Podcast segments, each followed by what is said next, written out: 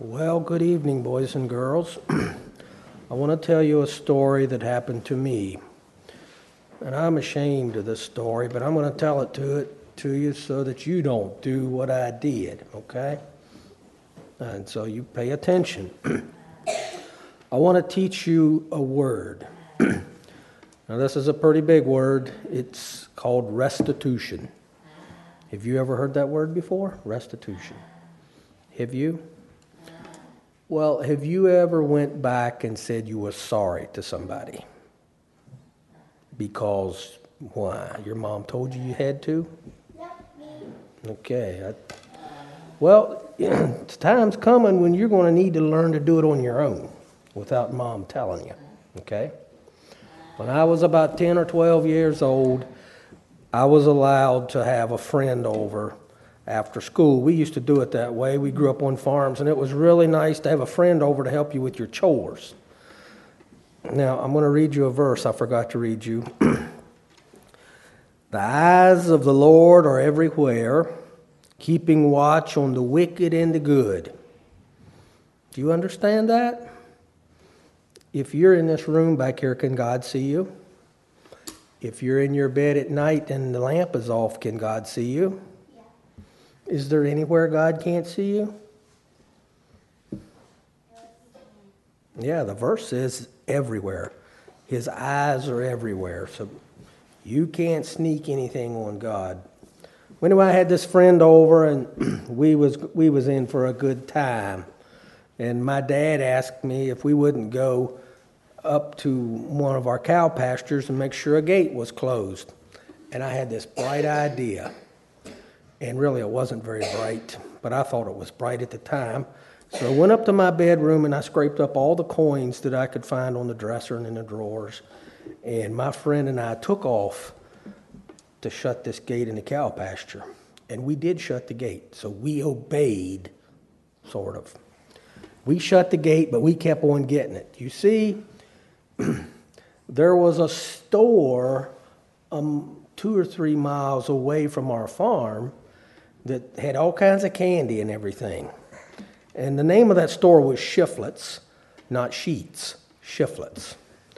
And Shiflet, this was back in the 50s and 60s, which don't mean anything to you, but he was way ahead of his time. He had a convenience store before there was convenience stores. And um, maybe people got the idea to start Sheetz from him. But we took off running, and I didn't realize how far it really was. And we went up over this hill and down through the neighbor's barnyard and through their farm and over the hill and down through the next neighbor's. And then we finally came to this river, and I forgot about that there was a river. It was not a big river, but it was too far to jump. And it was kind of in the wintertime, and it was cold, and I didn't have a cloak like Elijah to hit the water to uh, part the waters where you could just walk through. And we had to get the shiflets, and so we quick took our shoes off and pulled our pants up, and that water was so cold it would take your breath away. But we got across the water and put our shoes back on, and then we got to some houses, and we were in the suburbs of Hinton, Virginia, which is not really a town at all, but there was some houses there. And we went running through the yard and across the highway and into the store. And we had a little bit of money, maybe some nickels and dimes and quarters. Not a lot of money like it takes to buy junk food today, but. And we looked and we bought and we lusted and we stole because we had more loot than what we had money. And so some of that stuff went into my pocket. And then it was back through the yards and the houses and across that river again and back. And when we got home, here my family was sitting up at the supper table. The chores were done, and Dad kind of gave me this hairy eyeball look, and I could tell he was not impressed. And um, he didn't make a scene of it because I had a friend there. But mom's good supper was spoiled by all the candy we ate. that we got at the store. And the next day and a little later, I just kind of put that in the back of my memory and forgot about it. And in the fullness of time, some years later, I became a Christian. And as a young Christian, I had so many things to take care of and make restitution. I want you to learn what that word means. It's to go back and fix what you did wrong. You need to learn to do that. And I went back and I went to this person and that person, but I forgot all about shiflets. And I became an adult and lived 500 miles away from there. And I'd agreed to move to Canada, which was 1,800 miles from my house. And one day, the thought came back oh, yeah. You remember that candy and bubble gum and, and stuff you stole? And I knew that before I could go to Canada with a free heart, I needed to take care of the thing that I had done. It was ridiculous, stupid thing I did. I don't know why I did it. But Virginia was not on my way to Canada.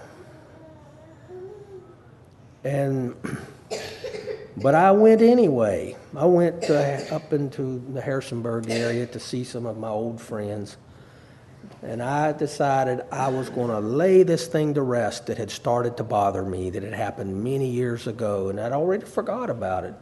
But I wasn't forgetting it anymore. It was right up there, front and center. And I went into the store, and I might have stole a dollar's worth of stuff. I don't know, but it was a big, it was plenty. A dollar was pretty big back then. and I had a five dollar bill, and I went up to the lady running the cash register, and it was the same old lady, old Mrs. Shiflett, and she looked like she'd been sucking on lemons. She could have bit a nail. She didn't look happy at all. She never did look happy. And I went up to Mrs. Shiflett and I said, I was here a long time ago as a child, and I stole some candy from you and I want to pay for it. And I handed her a $5 bill. And what do you think she did? Young man, what do you think? How about you there in the yellow dress?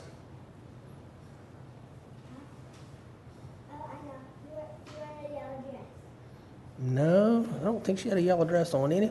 What do you think people do when children come or people come back and apologize? What do you think? Well, you know, I thought maybe she would say, Oh, that's okay, you know, that was a long time ago, and here, just keep your money. And because some people did me that way.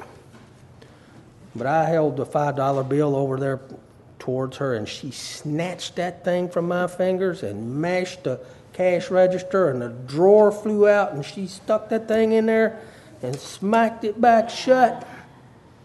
And she stared at me, and she didn't say a thing. I thought maybe she was going to call the policeman. And so, as soon as I felt it was safe, I gave her ample opportunity to, to say something and forgive me. I asked her if she'd forgive me, and she wouldn't say anything. And I just eased on back out of that store. But you know what? I could have walked on water. I felt so good. That thing was gone from my mind. Oh, I remembered. I'm telling you the story. But it never bothered me anymore. That is what restitution is when you go back and fix what you did wrong. And so you all are young and you're not making a lot of mistakes yet. But I want to tell you, as your conscience are you the feelings that you have bother you? Listen to them and fix it now. Don't wait 15 years. Okay? Remember that. Okay, you can go back.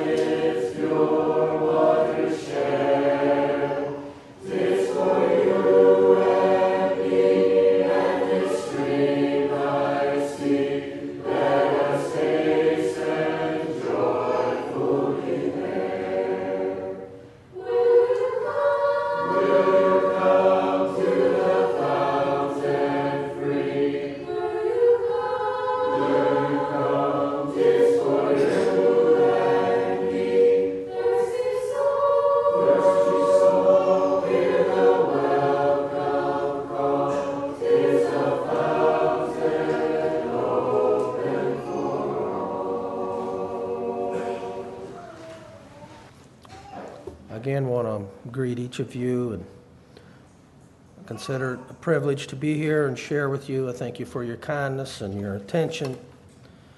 Tomorrow night, I'd like to share about the outreach and mission of the church, our responsibility to think beyond ourselves. Saturday night, I have something for the young people. And then Sunday morning, I have things more directed towards the family. I was talking to Brother Beachy last night, and he told me he likes things out of the Old Testament, and so I think I'm going to go there tonight.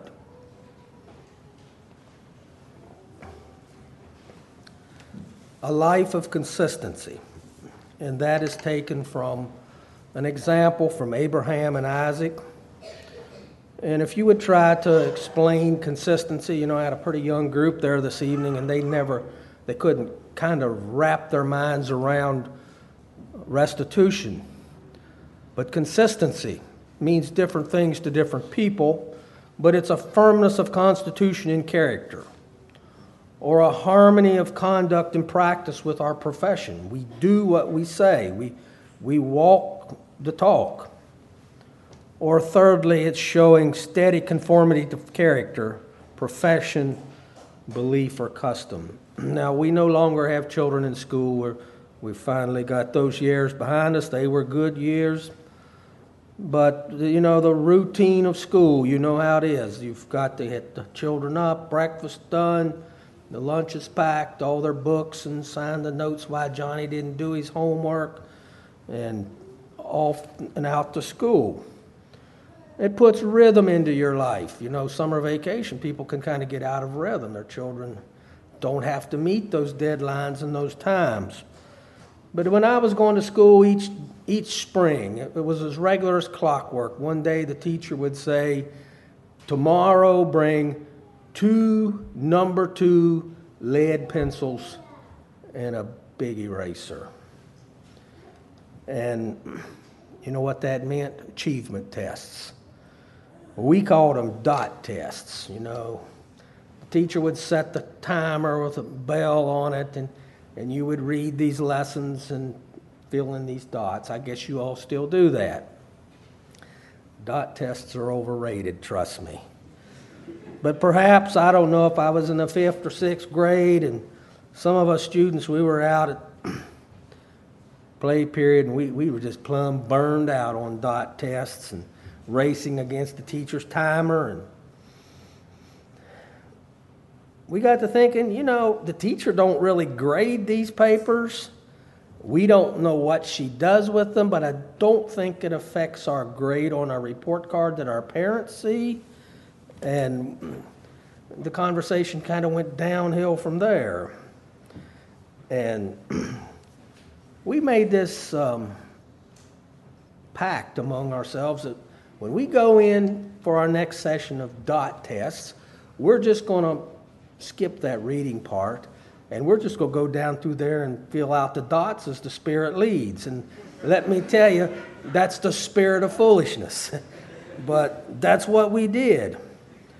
And I believe that was before computers graded those papers with all the little dots. I don't know, be that as it may.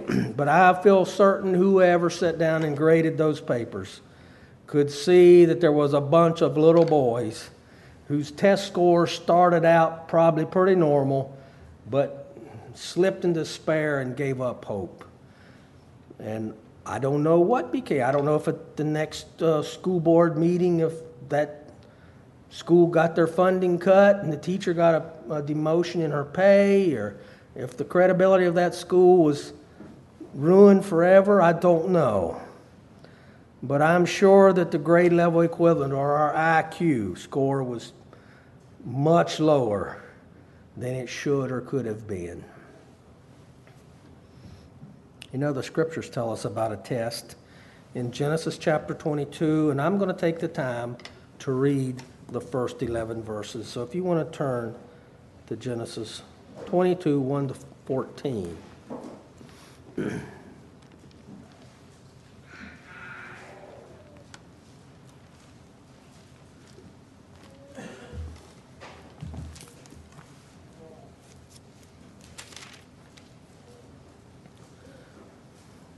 Now, the scriptures tell us that Abraham was tested. And it was a whole lot more serious and a lot more grievous than some achievement test that you take at school. God tests us as well, and some have greater or lesser consequences.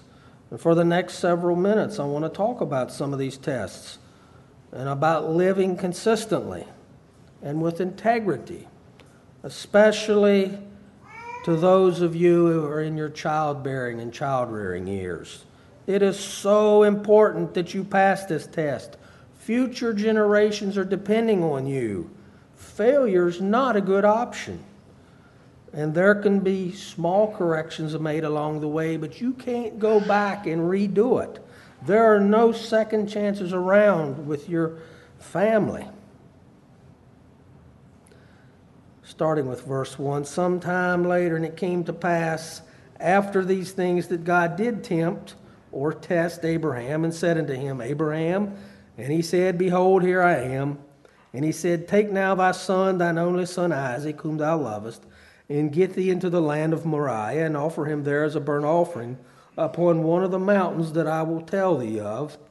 And Abraham rose up early in the morning, and saddled his ass, and took two of his young men with him, and Isaac his son, and clave the wood the, for the burnt offering, and rose up and went to the place of which God had told him. And then on the third day, Abraham lifted up his eyes and saw the place afar off. And Abraham said to his young men, Abide ye here with the ass, and I and the lad will go yonder and worship and come again unto you. And Abraham took the wood of the burnt offering and laid it upon Isaac his son. And he took the fire in his hand and a knife, and they both went with them together. And Isaac spake unto Abraham his father and said, My father. And he said, Here I am, son. And he said, Behold the fire and the wood, but where is the lamb for the burnt offering? And Abraham said, My son, God will provide himself a lamb for a burnt offering. So they went both of them together. And they came to the place that God had told them of. And Abraham built an altar there and laid the wood in order and bound Isaac his son, and laid him on the altar upon the wood. and Abraham stretched forth his son, and took the knife to slay his son. And an angel of the Lord called out to him out of heaven and said, Abraham, Abraham. And he said, Here am I. And he said, Lay not thine hand upon the lad, neither do thou anything to harm him or unto him, for now I know that thou fearest God, seeing that thou hast not withheld thy son, only son from me. And Abraham lifted up his eyes and looked, and behold, there behind him a ram was caught in a thicket by his horns. And Abraham went and took the ram and offered him as a burnt offering, an offering instead of his son. And Abraham called the name of the place Jehovah Jireh, as it is said to this day, In the mount of the Lord it shall be seen. now, Abraham's obedience and faithfulness to God's request is probably one of the most emotionally gripping of all the Bible stories, right up there with the crucifixion of Christ. And unless you've had children, it's difficult to imagine this thing of giving up your own child. There is so much detail that is not given to us, yet there's enough detail that, you know, it really stirs our minds and helps us to think that only the coldest heart wouldn't be touched by the emotion of that story. I want to tell you this evening that there will be times of testing in every family. Some experience difficulty more than others. And it's the way life is. To take a biblical position in your child training when the world is hopelessly went off course, it takes a lot of courage. But it's a test that you dare not fail. Things have changed a lot from when many of us went to school and We went to public school, I did, probably uh, some of you older ones did too. Uh, we had to pledge allegiance to the flag. Do you, how many of y'all, do you fellows know what pledge allegiance to the flag is?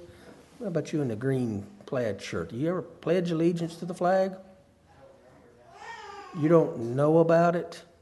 I do know about You know about it. Do you, black shirt. You know about pledge allegiance? Yeah, You ever do it? never have, no. Do you know why you never have? Um, because I would consider myself non-Christian, I suppose. I, Okay. I to a separate kingdom from the United States. Okay. Well, often there, there's a whole generation of young people growing up in our churches that have never been asked to pledge allegiance to the flag or don't know what pledging allegiance to the flag is. Well, then there was the prom. How many of y'all have been to the prom? How many of you wanted to go to the prom? um, well, we didn't go to the prom and to the dance, and then there was all the music. I remember the rock bands coming to school. And then there was this whole evolution versus creation thing. And gym shorts. You know, we it was this thing our parents didn't want us to wear gym shorts. You know, we had to be different. We had to wear long pants and t-shirts and and be scoffed at, you know. And then there was the shirts and the skins. Do y'all know what that is? Rick, what's shirts and skins? That's right. And the shirts wore their t-shirts and the skins didn't, right? And so what if you was a pious young Mennonite boy and, and your sh- team was skin? So what did you do? Well, there was times some of us were skins because we felt if we could go swimming with guys and there weren't no girls around, we could play football with guys, and, but we didn't tell our parents. Okay. I'm telling you this because young people, I think sometimes you take for granted that you don't understand how much different we are. You grow up in Sunday school, and then you go to vacation Bible school, and you go to Christian school, and then you go to youth group, and off to Bible school. All wonderful things. I'm 100% in support of them. But then these people go off and get a job in the world, and they're mesmerized by all these things, and they've never been tested. Well, that's a little bit getting off track, but I want to tell you you need to know what you believe. Well, then when you turned 18, you know you had to go and register for the draft, and you, you still have to do that, and if you don't, you should. But my birth year was the last year of the draft. And um, how many of you all went into service? One, two, three, okay. They were doing the lottery. The Vietnam War was winding down, and so I was given a high number, but I volunteered and I went into VS. You know, our position of not participating in war, and I know the Vietnam War wasn't all that popular, but it still felt a little odd to see your buddies going off to war and they wondered why you weren't. And then there was the alternate service and the high casualty rate of the 1W program. Parenting wasn't for cowards back then. But I want to tell you, parenting isn't for cowards today. The temptations are different. I want to read you a story. this is written by Eli Schwam. He's a Canadian, and it's about his time of being drafted into the Royal Canadian Army during World War I. I was fortunate enough to have been exposed to the biblical teachings of non resistance from my earliest memory. And on approaching maturity, I endeavored to rethink these positions for myself. This resulted in a staunch decision that I could not participate in any form of Army service. Early in the summer of 1918, the last year of World War I, I was drafted into the Royal Canadian Army. Father and son walked solemnly the two miles to the railroad depot where we took the train to Hamilton. Our conversation was punctuated with periods of silence, and at one point, Dad spoke. I feel this morning something like Abraham must have felt on his way to Mount Moriah. Now, certainly, I would not be so immodest as to elevate my father to the status of father of the faithful. I cannot escape, however, remembering his bravery and his Christian fortitude as he faced the whole ordeal. One instance of his heroism may suffice. While doing the morning chores shortly before my departure, he directed the following conversation My boy, you will soon be leaving me, and we cannot tell what the consequences will be. I want to ask you if worse comes to worse, how is it with your soul? To this, I took a rapid retrospective of my past and recalled the two crises in my spiritual life of which he was aware. They were my conversion at 12 years and my entire commitment to Christ at 19 years. All I said in reply was, It holds good this morning. Now, what followed was a bit dramatic. He put his bony left arm around my neck and said, My boy, I do not know how I can get along here without you on the farm with only one arm, but I want you to stand true for God and your convictions at any price. I would rather get word that you were shot than to know that you compromised your position and disobeyed the Lord. Such rugged faith and staunch belief produced a buoyancy in my soul that I needed. I can never forget it.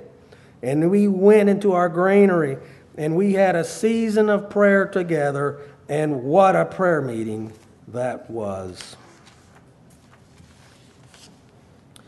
Well, we learned something else about Abraham's character and why God had chosen him and Sarah to be the family line through whom Christ would come into the world.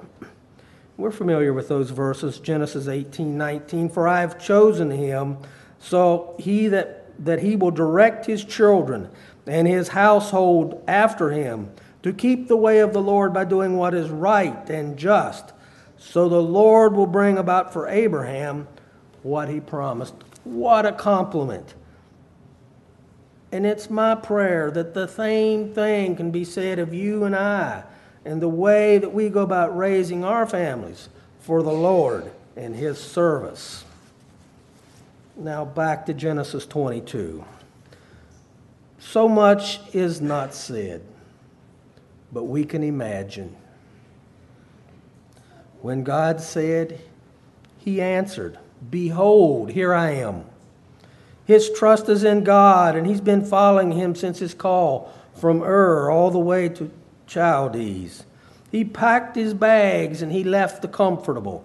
He left that cushy place back in Mesopotamia, you know, Pennsylvania, Virginia, Indiana, wherever.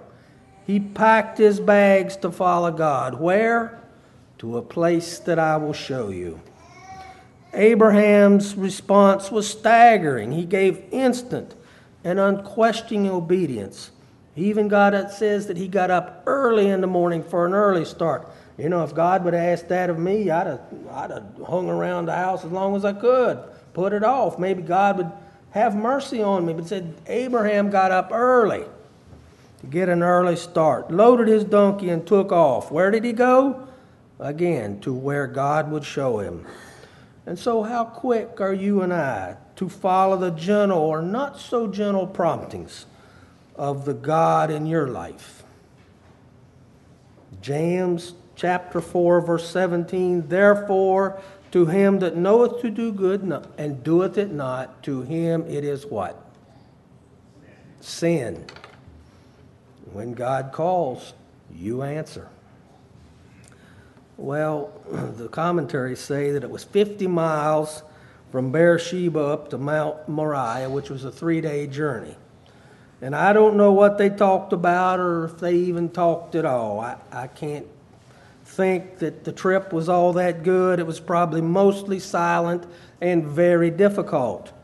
Abraham knew that God had indeed planned a future around his son Isaac, and that he said that he was going to bless him through Isaac, but it seemed that God was going to extremes or to prove his commitment.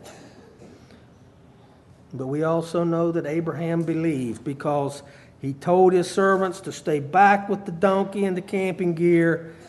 And we know that his commitment and resolve was to follow God in full and complete obedience because he told his servants, We will worship, and then we will do what? Come back. I don't know if I would have thought that. Well, then he takes the wood and puts it on Isaac's back. He takes the knife and the fire pot, and they climbed on. Now let's talk a little bit about Isaac. How old was Isaac? Gerald. Okay. Anybody, Paul, I know your, some of you I know your names. How old was Isaac? All right. Most of the commentaries I read gave a, a, an age. But remember, Isaac was carrying the wood. And it was a wood for a sacrifice, not a little campfire, not a little Boy Scout fire. He had to be big and strong to carry that much wood to the top of the mountain. Most commentaries suggest he was 15 to 25, or let's, let's say 17. And so now I ask you, how old was Abraham?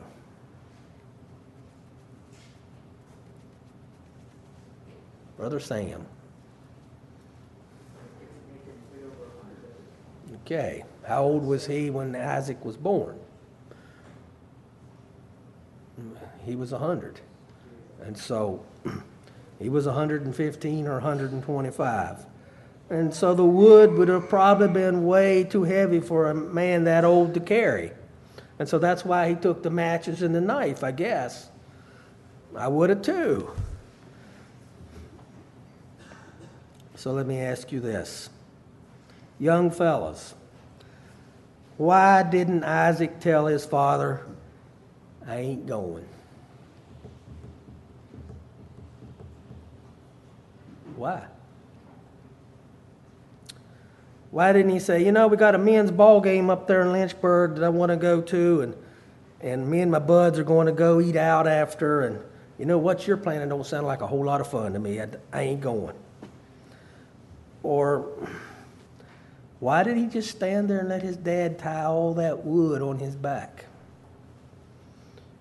And if he was a teenager, and Abraham would no doubt had to struggle to get him up on the altar. Uh, I know if he was that old, I doubt if he could just bench press that big boy up on the altar, unless their altars were really low. But I'm guessing Isaac must have kind of halfway climbed up there himself. Why didn't he run away? You know, he said, Mom, you know, Dad's been out in the sun too long. If something's not right, this. Why? Did you ever think about Isaac? Why did he stand there as a strapping teenager and let his dad do all these things? He gets on the altar, he lays real still, he watches his dad. Oh, his dad tied him up first, and he watches his dad rear back with the knife. He could have got up and ran away, or he could have never let this happen. Well, I cannot answer all those questions, but I have a pretty good idea. I'm going to suggest to you this evening that Abraham lived a life of consistency and that he had demonstrated a close walk with God, and Isaac and others who knew him knew they could trust him. Fathers, can your sons trust you that way? We know that Abraham was fallible. He had a fibbing tongue. He had a gorgeous wife, the Bible tells him. So I looked at a Bible story book of a picture of Sarah, and she didn't look all that great, but uh, the Bible says she was gorgeous. And yet, in spite of his failures, his heart and his conduct was to follow God at all costs, nothing held back. And so I'm pleading with you tonight, fathers and mothers, to live a life of consistency before your children. You cannot retake this test. Well, I want to make it practical. And I'm going to mention some areas that I think we as conservative Anabaptists need to work on. And the first one is speech. The scriptures have much to say about our speech and choice of words.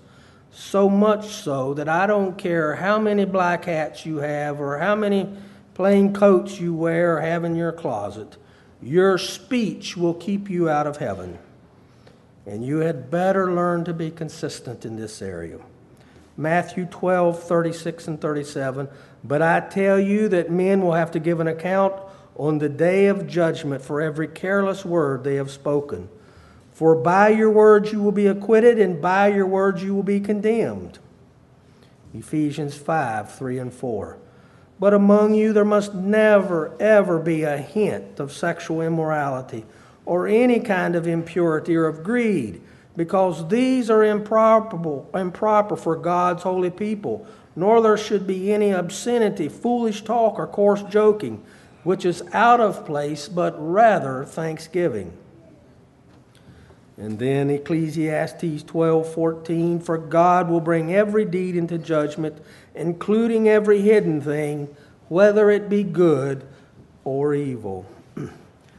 As of yesterday there were 1,025,109 words in the English language. And when we have to resort to three and four letter words that are often coarse or worse, mixed with bathroom functions and sexual activity in our conversation, we have very, very small minds that need to be redeemed. I'm sorry, that's what the scriptures tell us. I can never, ever remember my dad using those words unless he was talking about a beast of burden when reading from the King James Version. And I hope that my boys can say the same of me. It's a shameful thing when the Sunday school teacher or the school teacher have to bring punishment to bear on students who come there with a potty mouth, learn from a potty mouth mom or dad. You cannot do these things and be a godly person. I want to read a poem. He whipped his boy for lying, his cheeks were flaming red, and of course there's no denying there was truth in what he said. That a liar's always hated. But the little fellow knew that his father often stated many things that were untrue. He caught the youngster cheating and he sent him up to bed. And it's useless now repeating all the bitter things he said. He talked of honor loudly and a lesson to be learned, and forget, forgot that he'd boasted proudly of cunning tricks that he'd turned. He heard the youngster swearing, and he punished him again. He'd have no boy as daring as to utter words profane, and yet the youngster could have told him, poor misguided little elf, that it seemed unfair to scold him when he often cursed himself. All in vain, all in vain in splendid preaching and the noble things we say. All our talk is wasted teaching if we do not lead the way. We can never, by revealing all the sermons on the shelf, keep the younger hands from doing what we often do ourselves. Well, I want to talk a little bit about music. And um, I'm not going to wade out real deep in that swamp. I'm going to let your local ministry take care of that. um, I just want to say a few things. Most of what's on the radio is nothing more than a landmine of toxic waste site for those of us who are serious followers of the meek and lowly Jesus. There's sports talk, trash talk, car talk, what have you. And they often say things, as it says in Ephesians 5 3 and 4 filthiness, foolishness, jesting, coarse joking, or laughing at things that are shameful. I want to remind you again that if your music sounds like a cow in labor, your children's will be worse. What parents allow in moderation, your children will often excuse in excess. And um, I have employees, and I've got tractors and cotton pickers, and it bothers me, and maybe it's sometimes my boys, and I, I chide them. When you get in a vehicle and the presets are set on these ungodly stations, it grieves my heart. It tells me more about you than I want to know. Please, I'm pleading with you. Be careful. Romans 14:22 Blessed is the man who does not condemn himself by the things he approves. Abraham didn't get Isaac up there on the altar by sending him confusing signals. He was a man of consistency. Many years ago, my wife and I lived on a reservation, Sandy Lake, Ontario. And we lived a mile across the lake from the village. You either got there by boat or snow machine in the winter. There was a footpath that you could walk around the end of the lake and get there. and it was very remote, and we didn't have electricity, but I had a collection of, of glass batteries that I got off of Bell Canada and made us a 32 volt electrical system, and we could have some lights sometimes and a few things. And one day the thought occurred to me that if I just hook up a series of six of those batteries and got myself a good uh, tape player from Winnipeg or somewhere, that we could have music. And um, so the next time I was out, I got me a, a, a good tape player and um, some Jensen triaxles. Do y'all remember those? You know, the, the put them in the back window of your car and, and you crank the bass up and make your pants legs flutter, you know. And um, so I got these things and made a little cabinet there and I had my tape player on it and we had music. And life was good. And we had music from church groups, you know, we had some a cappella music, we had some vocal music, some instrumental music, you know, like Handel's Messiah. And, and then I had a tape or two of Lamb. And Lamb was a Messianic Jewish group. And those of you who know about Jewish music, um, Jewish music's a little happier than what we normally sing in our church and it often has a little more tempo. And, and if you're not careful, you could start beating time or tapping your toe to it. And, and um, they had that deep bass coming through those Jensen triaxles, and life was good. I enjoyed it then, and I could enjoy it now. You could whistle the tune. It wasn't this stuff you can't whistle, you know. You could whistle the tune and you could understand the words, and there was a God honoring message. It was a whole different league than Grandma's rocking chair and long black train and all these sweet sentimentals and this southern. It, it was this was okay stuff, I thought. But one day the thought occurred to me.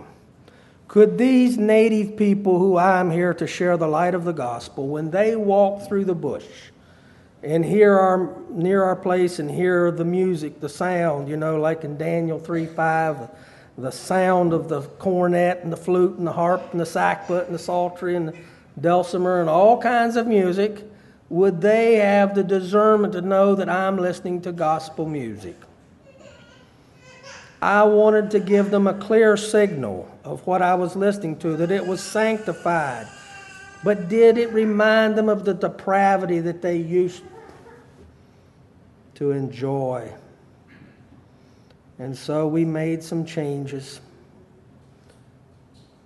for their good. You will need to do the same for your children.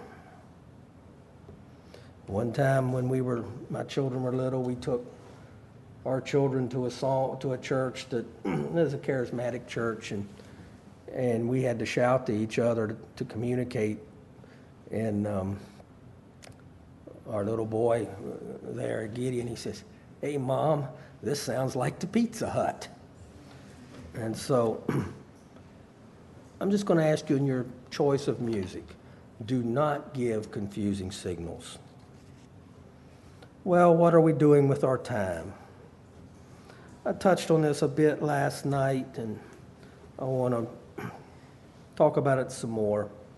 What are we doing with our time? Do you feel the need to be entertained when you're not involved with your vocation or daily routine? Do you read and meditate on something inspirational? A book, Christian writings, or your Bible? When you're occupied for a moment, do you find your phone or tablet or YouTube clips to be your companion? You need, we need to watch that. And Brother Gerald and his wife and I had that conversation today. We are changing modes um, in the way that we get our information. We must not become all absorbed and consumed by it. It's not wrong in itself, but it can soon control us. I would like to say, beware of the snare of movies. They will compete with that which is good and spiritually uplifting for the loyalty of your soul.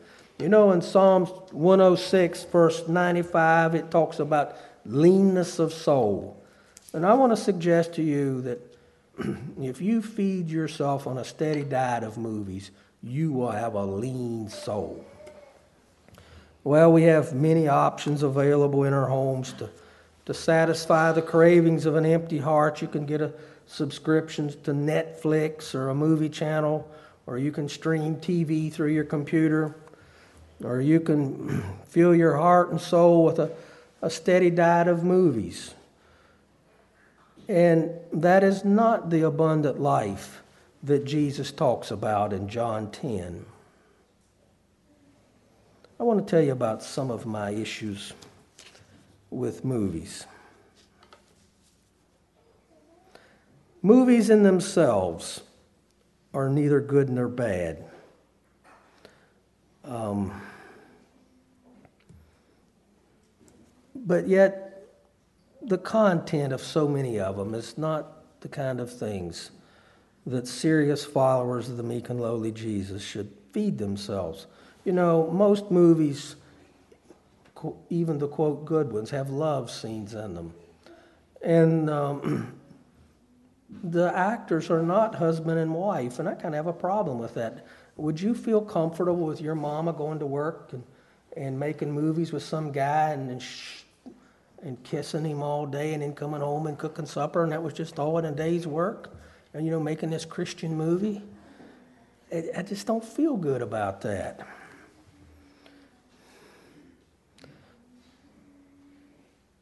And would you want your wife or girlfriend or mother to do those things for a living?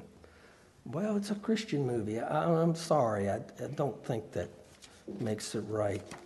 Some of you know Frank Reed, and um, he's quite a good thinker. He's from the Church of the Brethren. And I, he wrote something here recently, and I want to read some of it. Why do I not watch movies? And why should you not watch movies? Movie watching will cause lack of spiritual discernment, lack of discretion, desensitization to immodesty, desensitization to immorality, desensitization to violence, desensitization to vile behavior, desensitization to vile language, and desensitization to viol- uh, violation of biblical teaching. Sin becomes normal, and that is too high a price to pay for an hour of escape from the stresses of life. Among my objections to movies is that God's name is frequently used in vile ways. And how can we as a Christian sit there and allow the name of God to be used as a curse word. A Christian cannot do that. A Christian will walk out when this happens in a movie. And he has a good article. I mean, that's just part of it. We need to be open with those we love and work with and to admit wrong. And I talk to the children about restitution. Assume responsibility for your wrongs. Learn to ask forgiveness. Be quick to ask forgiveness. Moms and dads, be quick to work through the disagreements that may arise or do happen in married life. Your children are watching. Do they see an example of godliness, of godly parents, and a meek and forgiving spirits in those that they need to trust the most?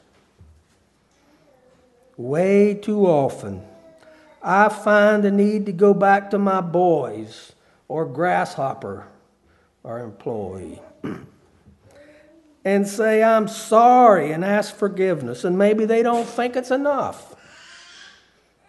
But don't murmur and keep a record of wrongs. Too often, fathers have one standard for themselves and another standard for everybody else. The fallout on your children will be disastrous. And I can think of dads who just, you know, I read that poem. Dad justified things in his life, but he was intolerant to that same habit in others. Well, what about when parents fly the coop? You know, 1 Corinthians 11, verse 1 follow me as I follow Christ. What happens when parents don't do that? It's devastating for children when they have been taught the straight and narrow way only to watch their parents abandon their convictions and make chore, poor choices in their midlife and senior years. I had meetings in a church a while back, and a young man came up and introduced himself to me, and and um, you know, I, I was from Harrisonburg, and he knew that I would know some of the older people, but I sensed he didn't want to tell me about his dad. But he kind of let it out a little bit, and then I realized that here was a young man who was raising a godly family, had godly teenage children, and his dad was totally off the deep end and had lost out his faith. And I was so blessed by that young man that even though his dad in his older years showed him a bad example, that he chose to follow the straight and narrow. I used to live up north. And my wife's mother passed away a few years ago. And we went to the funeral, and about 100 miles south of Red Lake, there's a filling station. And you'd better make your pit stop there and get your soda there because it's a long ride to Red Lake. And we stopped there, and as we were going in, out came an elderly couple in their 70s. He used to be my co worker at the mission. He used to be my supervisor, and he, us VS guys thought he was tough on us. We thought he was a killjoy, and he was so meticulous, and and um, we kind of had this joke of, amongst ourselves about how how tough he was, and he subscribed to the Beachy faith at that time, and here they come out of the store as we were going in, and his wife was in blue jeans and had a pearly perm, and and um, I told my wife, I'm going over and talk to them people, and she says, No, you're not. And um, and I says, Well, I'm going to write them a letter when I get home, and she says, No, you're not. But I, that man was so square and so conservative, and here he was, an old man, and had thrown it all out the window.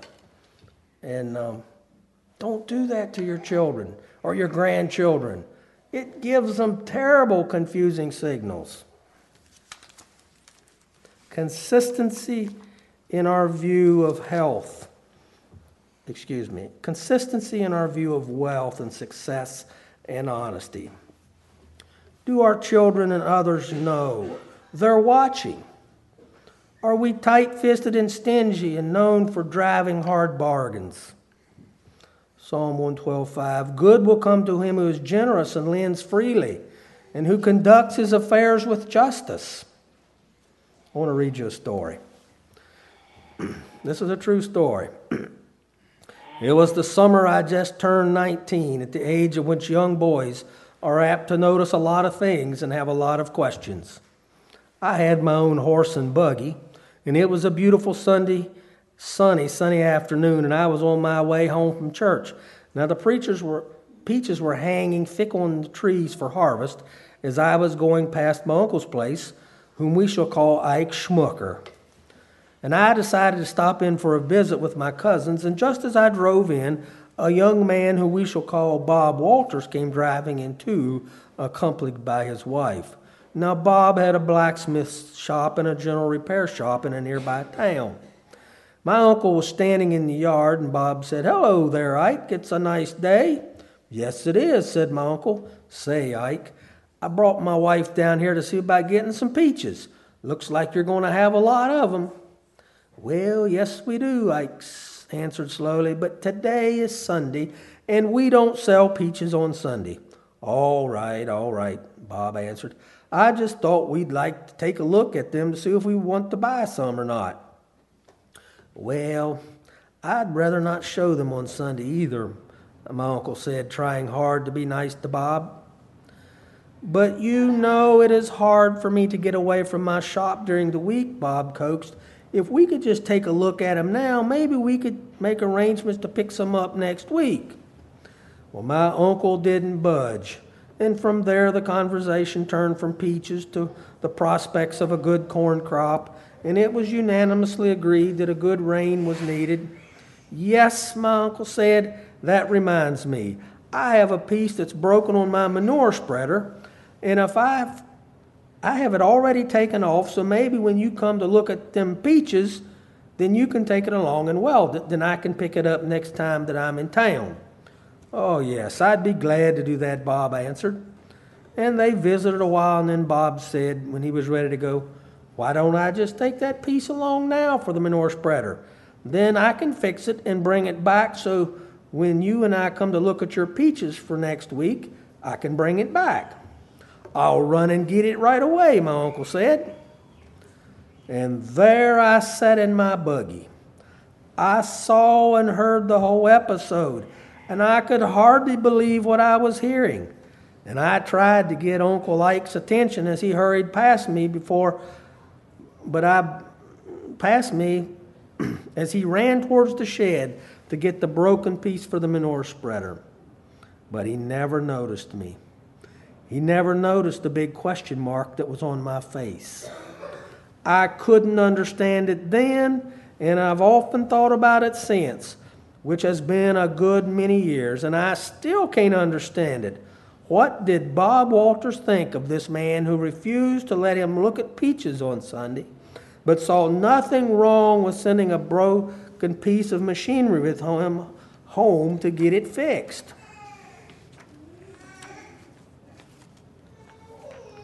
One more. Two way honesty. I was on a bus which was traveling from Lancaster to Blue Ball. Rick, does that sound familiar? As we were passing through the Gulfdale Leola area, three plain ladies, Amish and Mennonites, boarded the bus. This in itself is not unusual, and after arriving in New Holland, all the passengers got off except myself. The bus driver was a really friendly chap, and soon he was had an interesting conversation going. He said he wondered if I noticed anything unusual when those three ladies boarded the bus. I hadn't been aware of anything, so he told me the following story. Frequently, when we bus drivers gather at the office, we discuss the method which many of the plain people use when they pay their fares. As they board the bus, their first question is, How much to New Holland? Or wherever they happen to be going. And even though they always ask, we notice the majority of the people already have the correct amount of change in their hands. Now, this was amusing to us, so we decided to play a little game of our own. As these folks would get on the bus and ask the usual question, we would purposefully either increase or decrease the fare by 10 cents to see what would happen. And the result was that nine out of ten would tell you when we requested too much, proceeding to tell us the correct amount and then pay it. However, when we decreased the fare, not one person would tell us about this. They calmly paid what was requested and kept the change. And the bus driver continued. Of those three ladies who boarded the bus, all had the correct change in their hands, yet not one of them made any kind of remark as to why the fare had been decreased. And so I stop here and wonder just what is honesty? I frequently ride this bus, and I wonder if I've ever been tested in this way. Is it leaving a good witness to only correct a mistake when it's in our favor to do so? Perhaps each person should seriously consider this the next time he notices a price change, regardless of whether the price is quoted up or quoted down. Genesis chapter 22, verse 12 and 18 say this Because you have done this and not withheld, withheld your son, your only son, I will indeed bless you because you have obeyed my voice. And so I ask you this evening Are you holding anything back from God? Are there areas in your life that you haven't let go of or you feel defeated over and over again? Perhaps today you need to make a stand to live a life of consistency. There are many others who are depending upon you to make that choice and lead the way. And in closing, I want to read a poem. How are you raising your son? You're raising cotton and corn, you say, as fine as the earth will grow. You're raising cattle and hogs and poultry that win wherever you go. You're raising wheat that is hard to beat, and I know you're counting the mun. But tell me this, O man of the soil, how are you raising your son? Do you take the time to talk to him of things that he ought to know? Do you show him the good and the bad of life and teach him the way he should go? Does he trust you as a son should do? Do you make him your friend or your slave? Will he stand out someday from his fellow men, honest, pure, and brave? Oh, cotton and peanuts, wheat and corn are things that are well to grow and cattle and chickens and a bank account can be good for a man I know. But the ribbon you take and the money you make will bring but a mite of joy if you get to the top of the hill one day and find you've made a scrub of your boy.